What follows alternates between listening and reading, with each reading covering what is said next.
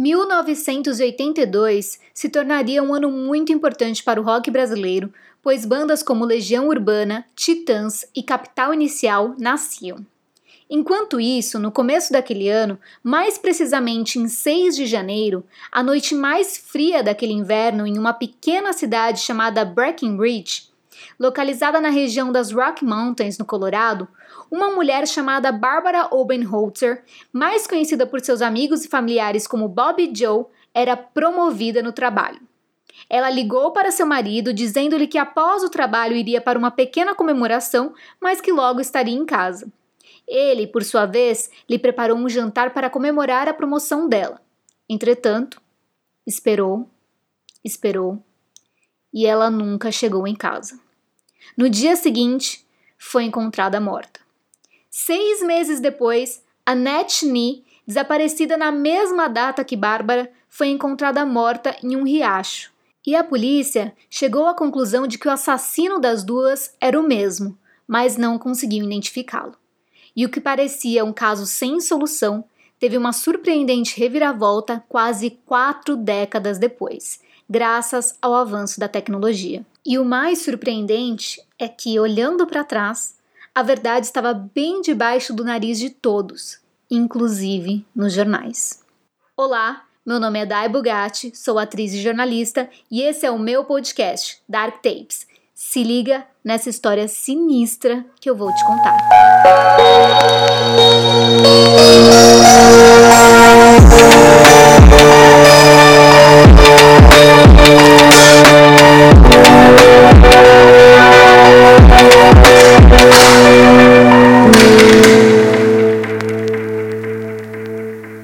Antes de contar a história de hoje para vocês, gostaria de agradecer pela paciência, pelo longo intervalo que tivemos entre o último episódio e esse. Agora, tudo voltou ao normal e continuaremos com a nossa programação. Além disso, essa semana recebi a notícia de que o Dark Tapes é o 18º podcast de True Crime mais ouvido na Apple Podcasts e eu não poderia ser mais grata a vocês. Muito obrigada mesmo.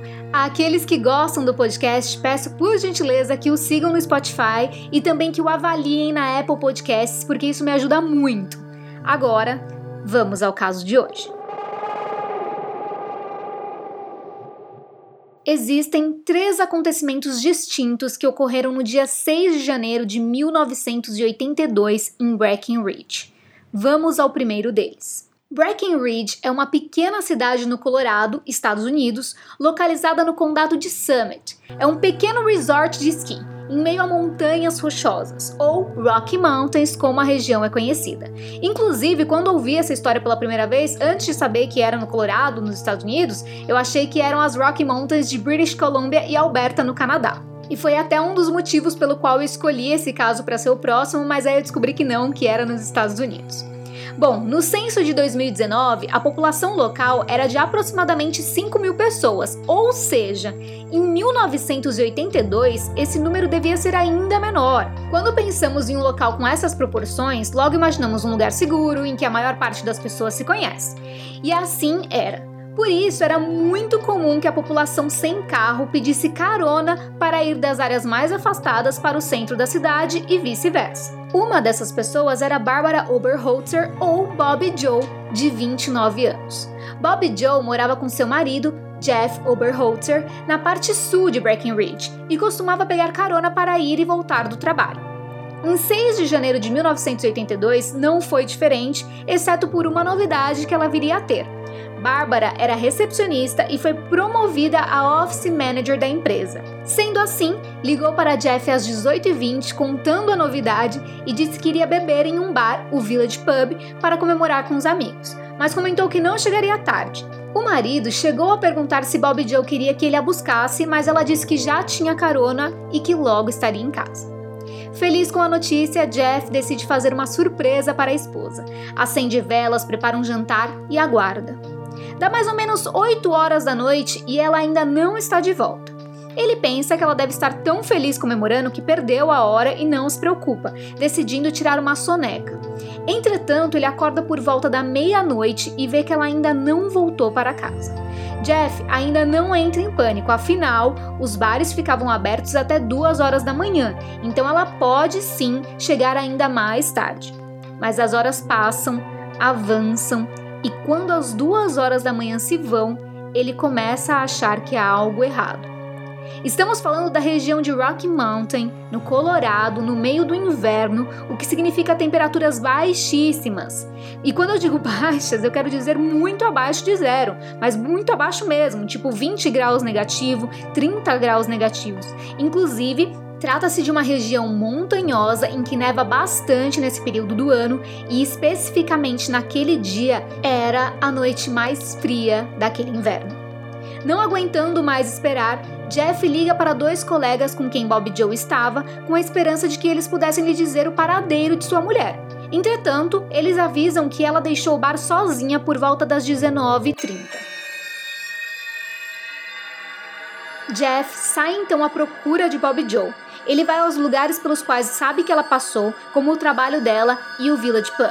Não a encontrando, ele a reporta desaparecida por volta das 3 horas da manhã. O problema: a polícia diz que ela precisa estar desaparecida por pelo menos 24 horas para que possam fazer o registro de desaparecimento.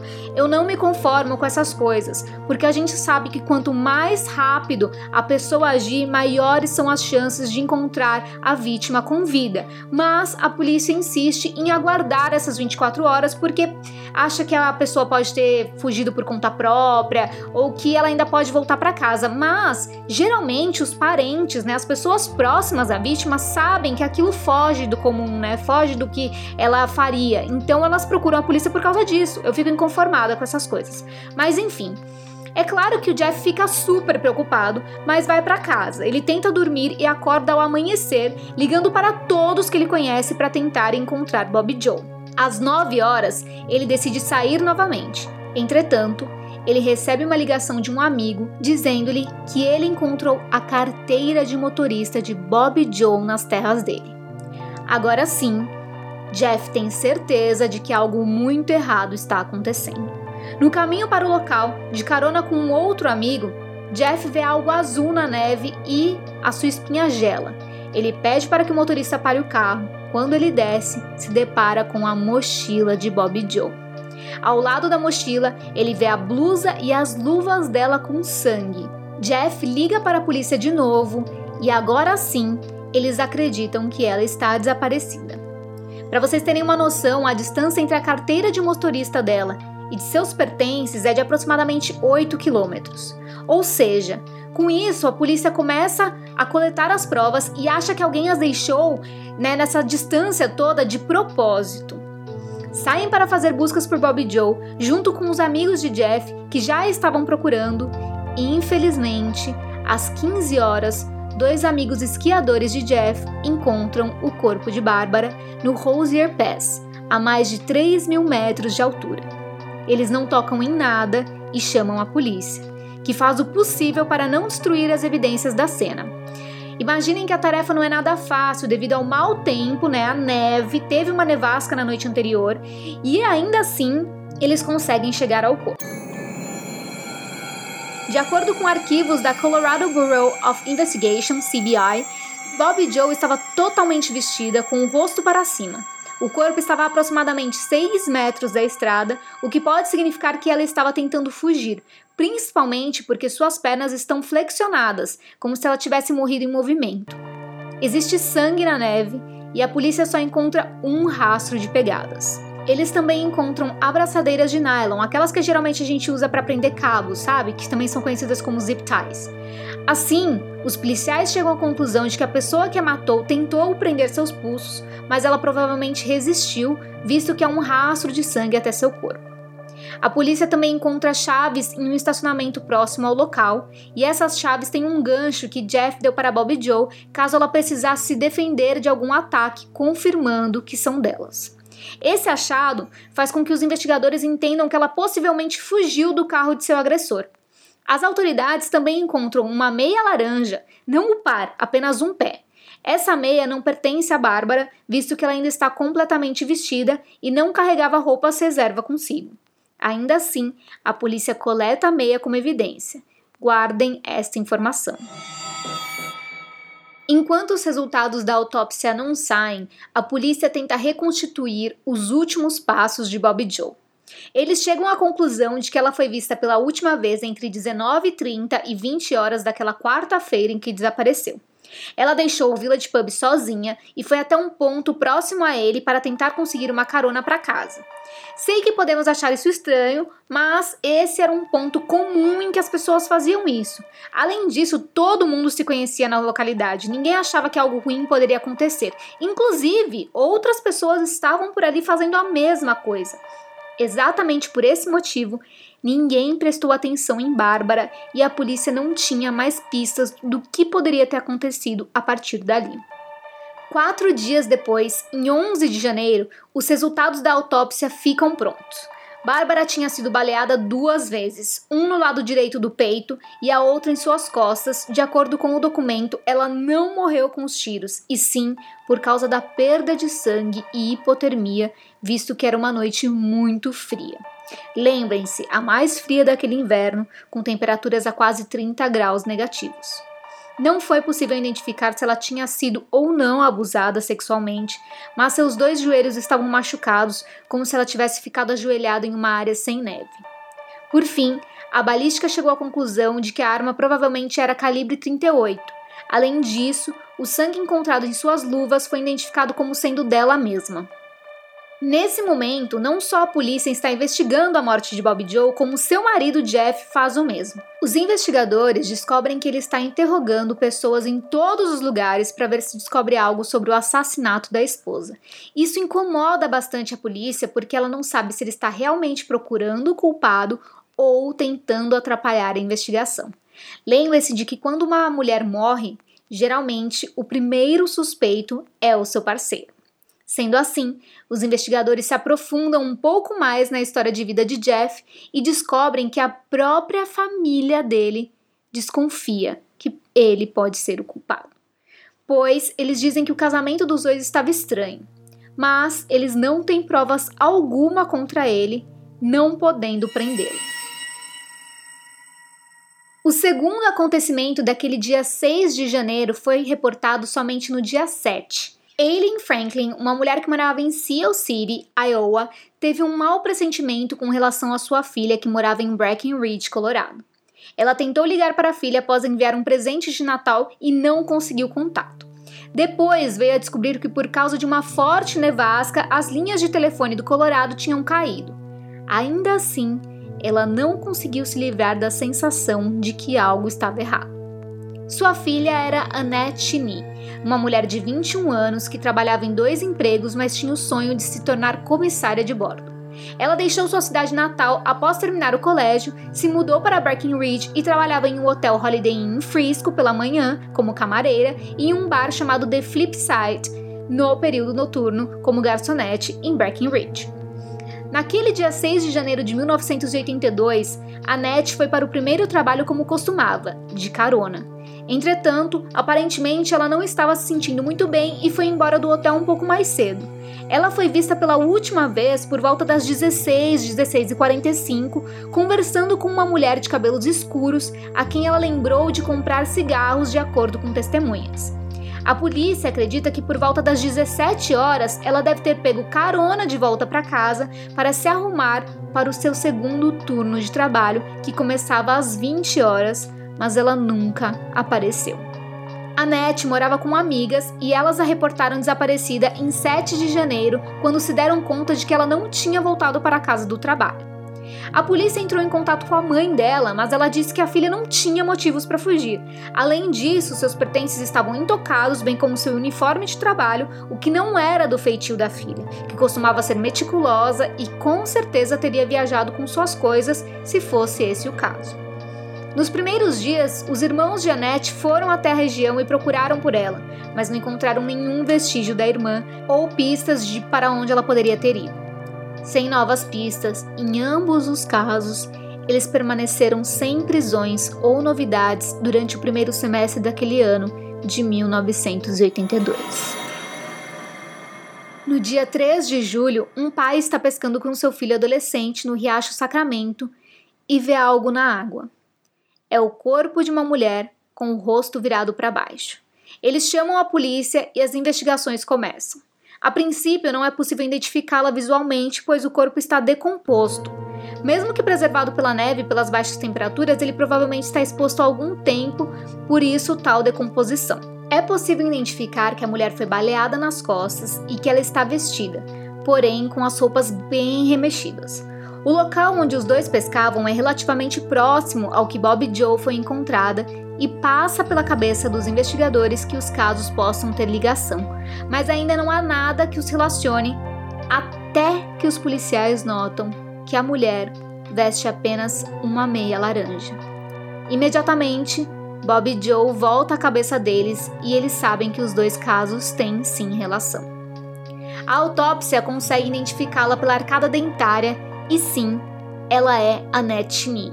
A meia laranja foi parte do presente de Natal de 1981 dado por sua mãe. Além disso, os exames destacam que a bala atravessou o corpo de Annette. Sendo assim, não é possível dizer qual era a arma exata do crime, mas que provavelmente era do mesmo calibre, como no caso de Bobbie Jo. Não conseguem afirmar pelos exames se ela foi ou não abusada, mas acreditam que sim, pois suas roupas estavam muito remexidas e bagunçadas. Com o corpo de Annette encontrado, houve certa esperança de que finalmente eles poderiam identificar o assassino. Entretanto, nada de novo veio à tona. Somente em setembro daquele ano, algo novo surgiria. E pasmem, a mochila de Annette foi achada próxima ao local onde Bobbie Jo tinha sido assassinada. Dentro da mochila havia chaves, alguns pertences de Annette, uma foto preto e branco de um homem que eles não faziam ideia de quem era e até hoje não sabem. E a polícia também encontrou na mochila de Annette um cartão de visitas de Jeff Oberholzer. Sim, Jeff, que havia sido suspeito também da morte de sua mulher. A princípio, Jeff diz que não conhecia a Annette, que nunca a viu e que não sabe como seu cartão foi parar em meio às coisas dela. Mas ele liga para a polícia alguns dias depois, contradizendo sua história, e diz que depois de ver a foto de Annette nos jornais, ele a reconheceu. Ele conta que deu uma carona para ela no verão de 1981 e que lhe deu um cartão caso ela precisasse de serviços de reparo, mas que não havia desde então e que eles não se conheciam e não tinham nenhuma ligação. E aí pensamos, Jeff pode sim ser o assassino. Entretanto, ele diz que no dia e horário do desaparecimento de Annette, bem como no de Bobbie Jo, ele estava em casa com um amigo que pode confirmar o seu álibi. Ninguém sabe quem é esse homem e nunca souberam até 1990, quando ele aparece. Mas os horários que ele passa para a polícia não batem com os horários de Jeff, né? Então a polícia fica ali achando que ele está mentindo, mas ainda assim eles não têm como provar. E voltando para 1982, após a morte de Annette, Jeff nega qualquer envolvimento e ele passa em mais testes de polígrafo, né, assim como ele já havia feito no caso de Bobbie Jo, e deixa que a polícia faça buscas em sua casa. Não encontrando nada, as autoridades não têm provas para prendê-lo e o caso finalmente fica estagnado. Jeff, inclusive, acusa a polícia de focar demais nele e perder tempo de investigação para encontrar o verdadeiro culpado nesse meio tempo. Os anos passam e somente em 1984 um novo suspeito vem à tona: Henry Lucas, um serial killer que estava preso. Entretanto, ele é investigado e o seu envolvimento é descartado. Também existem outros suspeitos como Tracy Petracelli, que assassinou sua noiva em 1981 e que durante sua fuga se hospedou no hotel em que Annette trabalhava no mesmo período de sua morte. Entretanto, ele também é descartado. Por fim, após 13 anos dos crimes, em 1995, finalmente a polícia diz que tem um suspeito que está preso por estupro e assassinato e que estava no Colorado na época dos crimes. Seu nome é Thomas Luthor e ele próprio chega a dizer que tem sim envolvimento com a morte de Bobbie Jo.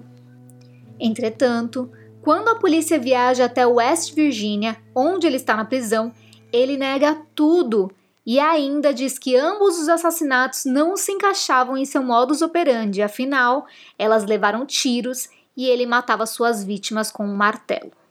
A polícia não acredita nele e ele falha em 2 testes de polígrafo, mas, como sabemos, isso não é o suficiente. Afinal, o teste do polígrafo não é confiável. Assim, as autoridades voltam para o Colorado esperando conseguir algo mais concreto contra ele, visto que, já que ele está preso e no radar das autoridades, ele não vai fugir. E aí nós temos algumas observações sobre os casos. Eles ganharam bastante notoriedade e sempre vinham à tona nos Estados Unidos, inclusive em programas de TV. Sempre a polícia dizia que continuava seguindo pistas, que nunca pararam de procurar. Inclusive, um investigador particular chamado Charlie McCormack, contratado pela família de Annette e que ganhava um fee anual de $1 da família, continuou as investigações e com esperança de encontrar um assassino. De acordo com ele, a mulher com quem Annette foi vista pela última vez poderia ser a chave para a descoberta do assassino, mas como ela nunca apareceu, ela só deu margem para teorias, como a de que ela poderia ter sido responsável por convencer Annette e Bobbie Jo a entrarem no carro de seu agressor, principalmente porque Bobbie Jo costumava pegar carona somente com quem ela conhecia e geralmente optava por motoristas mulheres. O próprio Jeff dizia ter certeza de que ela conhecia seu assassino. Um retrato falado dessa mulher foi feito na época, mas ela nunca apareceu ou foi reconhecida. Enquanto isso, a tecnologia foi melhorando ano após ano, e eles continuaram testando o sangue das luvas de Bobbie Jo. E em 1996, eles descobrem que o sangue nas luvas são do mesmo tipo do de Bobbie Jo, mas não do mesmo DNA. É o DNA de um homem, o que indica que ela lutou sim antes de morrer. Assim, eles testam o DNA tanto para Jeff Oberholzer, Tracy Petracelli e Thomas Luthor, e todos dão negativo. Nos arquivos do FBI também não há nenhum DNA que bate com aquele. Sendo assim, eles ficam testando o DNA nos arquivos todos os anos durante os próximos 20 anos. E aí, chegamos ao ano de 2020. Nele, a polícia do Colorado tem acesso a uma nova tecnologia forense, um software de genealogia genética. Ele monta uma espécie de árvore genealógica e consegue identificar possíveis ligações entre parentes de suspeitos no banco de dados de DNA. Por meio dele, conseguem chegar a mais de 12 mil possíveis nomes. Leva um ano, ou seja, até janeiro de 2021, para que a polícia finalmente consiga os suspeitos que tanto esperou. Eles chegam a 2 nomes e um deles é Alan Lee Phillips. Agora, voltamos à noite de 6 de janeiro de 1982. Lembram-se de que eu disse que tivemos 3 acontecimentos naquela noite? Contei 2 para vocês e agora vem o terceiro.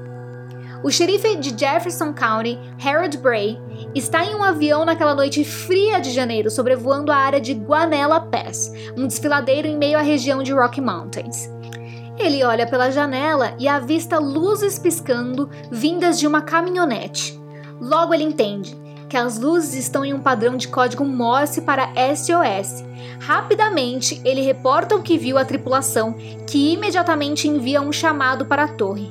A torre prontamente avisa as autoridades, que não perdem tempo, e 15 minutos depois, o chefe dos bombeiros, Dave Montoya, chega ao local e encontra um homem que diz: "Meu Deus, estou salvo."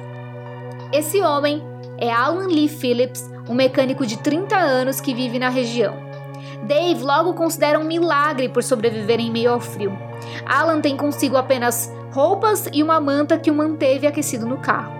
Dave nota um grande hematoma no rosto de Alan, mas este lhe diz que desceu para fazer xixi porque estava bêbado, perdeu a visão por conta da nevasca e bateu o rosto na caminhonete. Dave insiste que ele deve ir ao hospital, mas ele se recusa. Logo, Alan vira uma celebridade local. O milagre da região aparece em diversos noticiários e também em jornais. E ninguém questiona o seu álibi de que ele apenas saiu para beber naquela noite fria e estava voltando para casa porque ficou bêbado. Agora, voltamos para 2021. Para as autoridades, Alan é um homem de 70 anos, pai de 3 filhos que vive no Colorado desde os anos 70 e que trabalha como mecânico durante meio período. A polícia não pode pedir um DNA para ele porque ele tem o direito de negar. Assim, ele fica sob vigilância durante 6 semanas. No dia 20 de fevereiro, policiais da paisana o vêm jogar uma bolsa marrom no lixo dos correios. Eles coletam essa bolsa e a enviam para o teste de DNA. Aqui eu faço uma pausa porque eu queria explicar uma coisinha para vocês que eu aprendi no podcast Crime Mania, que inclusive é um dos meus podcasts favoritos sobre True Crime e que eu indico muito para vocês, idealizado e apresentado pela Rafa e produzido pelo AP. E lá eles explicam que esse negócio do DNA nos Estados Unidos, inclusive eu cheguei a pesquisar depois, obviamente, né? Mas eu tô dando os créditos aqui para eles porque pela primeira vez que eu ouvi isso foi no podcast deles. É o seguinte, a pessoa, todos nós, né, aqui no Brasil também, não podemos produzir, não somos obrigados a produzir provas contra nós mesmos. Inclusive, isso também vale, por exemplo, para quando a gente se nega a fazer o teste do bafômetro. A mesma coisa o teste de DNA. E nos Estados Unidos eles podem, então, negar fazer o teste de DNA. Então, a polícia ela precisa encontrar outros meios de conseguir o DNA dessa pessoa. E o lixo é um lugar público. Porém, contudo, entretanto, todavia, não o lixo da sua casa. Se você joga algo no lixo da sua casa, ele ainda, abre aspas, é pertencente a você, eles não podem investigar esse lixo. Então, eles precisam que a pessoa jogue algo no lixo, né, público. E foi exatamente o que aconteceu com Alan Lee Phillips. Ele jogou essa bolsa no lixo dos Correios. E aí, finalmente, a polícia consegue bater o DNA de Alan Phillips com o DNA da luva de Bobbie Jo.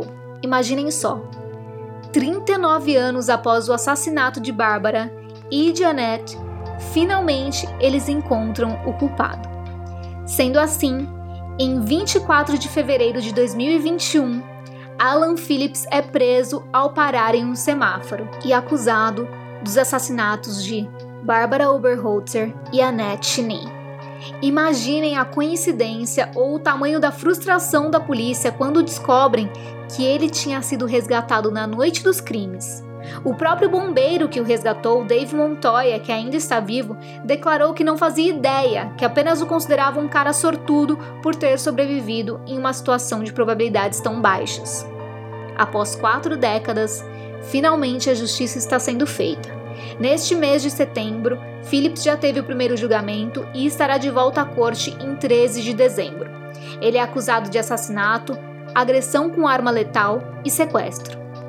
Jeff Oberholzer, principal suspeito por tantos anos, disse em uma coletiva de imprensa que, abre aspas, rezo para que a prisão de Alan Phillips traga paz depois desse terrível pesadelo em que eu e tantas outras pessoas passamos, fecha aspas. Já a mãe de Annette Ni, Eileen, hoje com 88 anos, disse que nunca imaginou que o caso seria desvendado e que agora sim está pronta para morrer em paz. As fontes de informações desse episódio vieram principalmente do Daily Mail, The Guardian, Colorado Bureau of Investigation, The Journal Times, Unsolved Mysteries, 9 News do Channel 9, entre outros. Dark Tapes é escrito, apresentado e editado por mim, Daí Bugatti. O responsável pela identidade visual é o Guira e a vinheta foi criada pelo Alan Silva. Procure por @darktapespod nas redes sociais e até o próximo episódio.